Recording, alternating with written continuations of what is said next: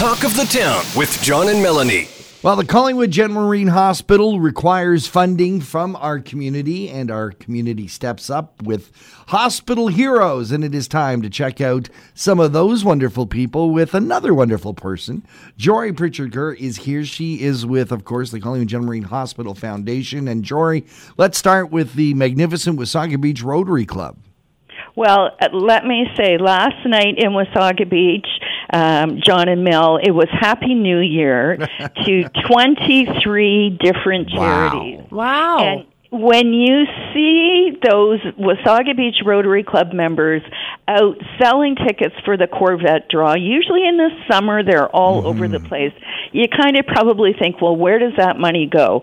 Well, last night they handed out $142,000 from that draw to as I said, 23 charities, everything from hospitals to hospice to animals to um, a robotics program to theater. Wow. Everybody, and it was really a great time. And you know, we just want to thank Rotary for the eleven thousand dollars that they gifted to um, our organization, but on behalf of all the other recipients we want to thank them too and let the community know that that money does a lot of good. Well, Thank that's you. excellent. Yeah. Rotary, you're the best. Not only are you getting an opportunity and a chance to win a car, but you're able to help, right? It's like the gift that keeps on giving. Yeah. Uh, one of the gifts that keeps on giving and has for the last five years is an event that has been put together specifically for the Collingwood General Marine Hospital Foundation, and that is 24 hours at Blue. This is an exciting event that that's now become kind of a tradition for many people. It it is, and we actually partner with Special Olympics on this. So there are two charities that benefit from this event, and the 24 Hours of Blue will be held this year on February 25th and 26th. And if you've never participated or you've never been out to the mountain to watch what they do, you really should do that because it is you know teams of people other than one individual for the last four years has skied 24 hours by himself Wow. every year for four years. And generally, it's teams. They get together. They have a, a great kind of party atmosphere. They take turns in skiing, and you know, there's music going. There's perks. There's prizes. There's all sorts of fun stuff happening. And this year, for the first year, if you register a team, you can choose to actually direct all of your funding to the hospital. And Oh. otherwise, it's broken between 50-50. Special Olympics and the hospital. Right. And to do that, when you are checking out, as they say, you use the code CGHF. Right. Okay. But It is a really fun event, and I have to tell you that Dr. Olivia Cheng is putting together a team.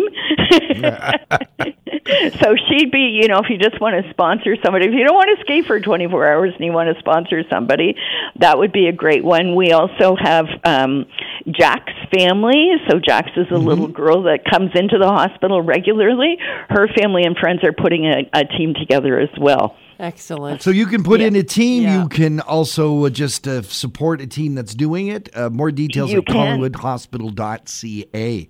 now, That's correct. if we're switching from skiing, maybe uh, you like a winter sport, but a different style, there is uh, a Bonspiel that's going to be coming up. Yeah, this Bonspiel has been organized um, for several years by two of our staff, Jessica and Cassie. They're sisters who work as medical professionals, frontline people, and they see exactly where the money goes. And so they decided they wanted to have a fun Bonspiel. It's sponsored by Foodland in Stayner, and it's fun because you don't need to know how to curl in order to do this. They will set you up. That's They awesome. will teach you. And, you know, we've had a couple of our docs go out. Dr. Yates, for example, went out one year, had never curled before, and just had a blast. So that's being held um, Saturday, January 21st. Um, it's from 8 a.m. to 6 p.m., and it's at the Stayner Curling Center.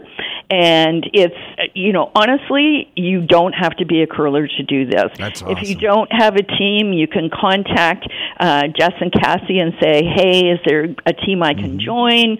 Or you know, put a team together yourself. And it really is a fun time. They they know how to have a good time. Those women.